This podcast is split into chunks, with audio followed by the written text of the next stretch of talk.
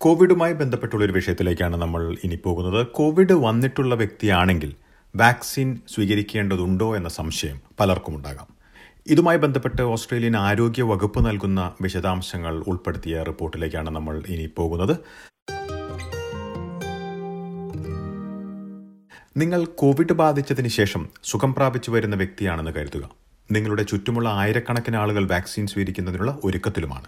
നിങ്ങൾ വാക്സിൻ സ്വീകരിക്കേണ്ടതുണ്ടോ എന്നതാണ് ചോദ്യം ഓസ്ട്രേലിയൻ ആരോഗ്യ വകുപ്പിന്റെ വെബ്സൈറ്റിൽ ഇങ്ങനെയാണ് പറയുന്നത് Even if you've already had COVID 19, you should still have the COVID 19 vaccine to help protect against COVID 19 again or passing it on to someone else. Check with your doctor about how long you should wait after recovery before getting a COVID 19 vaccination.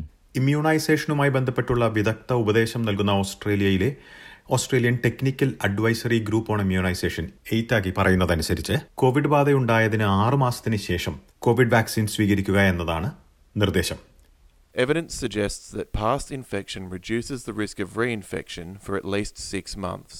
Individuals who have prolonged symptoms from COVID 19 beyond six months can be vaccinated on a case by case basis. Covid ബാധിക്കുന്നവരിൽ പത്തിലൊരാൾക്ക് long Covid അനുഭവപ്പെടാമെന്നാണ് Australian deputy chief medical officer professor Michael Kidd ചൂണ്ടിക്കാട്ടുന്നത് ഈ സാഹചര്യത്തിലുള്ളവർക്ക് vaccination സ്വീകരിക്കുന്ന കാര്യത്തിൽ കൂടുതൽ ജാഗ്രത ആവശ്യമാണെന്ന് സിഡ്നിയിലെ വെസ്റ്റ്മീഡ് ഇൻസ്റ്റിറ്റ്യൂട്ട് ഫോർ മെഡിക്കൽ റിസർച്ചിലെ വൈറസ് ഗവേഷണ വിഭാഗത്തിൽ കോ ഡയറക്ടറായ പ്രൊഫസർ ടോണി കണ്ണിംഗം പറയുന്നു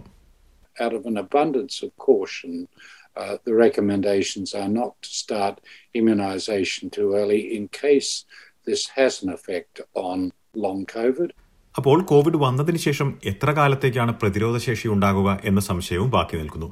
കോവിഡ് വാക്സിൻ സ്വീകരിക്കുമ്പോൾ ലഭിക്കുന്ന ഏകദേശം സമാനമായിരിക്കും കോവിഡ് ബാധിക്കുന്നയാൾക്ക് ലഭിക്കുന്ന പ്രതിരോധശേഷി എന്നാണ് യൂണിവേഴ്സിറ്റി ഓഫ് ന്യൂ സൗത്ത് വെയിൽസിലെ ഇൻഫെക്ഷൻ അനലിറ്റിക്സ് പദ്ധതിയുടെ മേധാവി പ്രൊഫസർ മൈൽസ് ഡേവൻപോർട്ട് ചൂണ്ടിക്കാട്ടുന്നത്. The studies of previous infection suggest that it provides a level of protection intermediate between the protection that you get from AstraZeneca and the protection that you would expect from Pfizer, so about 90%. എന്നാൽ ഇപ്പോൾ പറഞ്ഞിരിക്കുന്ന കാര്യങ്ങൾ കോവിഡിന്റെ പഴയ വേരിയന്റുകളെ അടിസ്ഥാനപ്പെടുത്തി നടത്തിയ പഠനങ്ങൾ അനുസരിച്ചാണ്. ഡെൽറ്റ വേരിയന്റിന്റെ കാര്യത്തിലുള്ള വ്യക്തത ഇപ്പോഴും ലഭ്യമല്ല. ഡെൽറ്റ വേരിയന്റ് ബാധിക്കുന്നവരുടെ കാര്യത്തിൽ പഠനങ്ങൾ പുരോഗമിക്കുകയാണ്. ഇവർക്ക് കൂടുതൽ പ്രതിരോധശേഷിയുണ്ടോ എന്നാണ് കണ്ടെത്താൻ ശ്രമിക്കുന്നത്. അതേസമയം ഓരോ വ്യക്തിയിലും ഉണ്ടാകുന്ന പ്രതിരോധശേഷിയിലും വ്യത്യാസമുണ്ടെന്നാണ് പ്രൊഫസർ കണ്ണിങ്ങം ചൂണ്ടിക്കാട്ടുന്നത്. It varies a little bit about uh, whether you get asymptomatic infection, mildly symptomatic disease, or severe disease. Immunity is slightly uh, decreased with age. Um, the antibodies don't last uh, quite as long in, in older people. Um, the same is true with immune compromised people.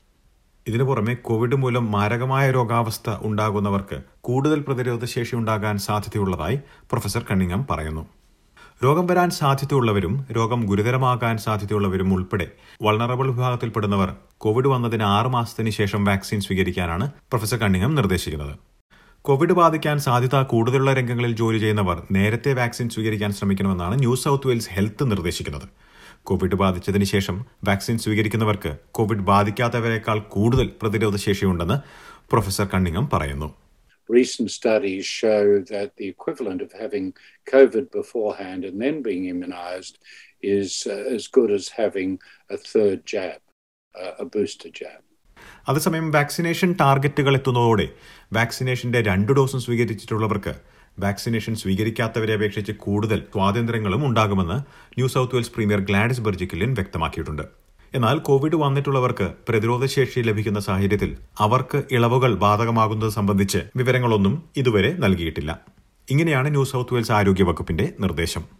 The finer details of the roadmap are currently being worked through, and New South Wales Health is looking at the exemptions that should apply to persons who've previously been diagnosed with COVID 19. ഇക്കാര്യത്തിൽ പൊതുജനവുമായി ചർച്ച ചെയ്യേണ്ടത് ആവശ്യമാണെന്നാണ് professor കണ്ണിംഗാമിന്റെ അഭിപ്രായം Well, I think it'd be only fair if uh, we're recommending people don't become immunized uh, for six months after recovering from COVID, that uh, uh, we actually indicate that they do have uh, uh, likely a large proportion of those people have natural immunity. Uh, but there's no good discussion about that yet. COVID ബാധിച്ചതിന് ശേഷം vaccine സ്വീകരിക്കേണ്ടതുണ്ടോ എന്ന കാര്യത്തെക്കുറിച്ച് ആരോഗ്യരംഗത്തുള്ളവരുടെ നിർദ്ദേശങ്ങളാണ് നമ്മൾ ഇതുവരെ കേട്ടത്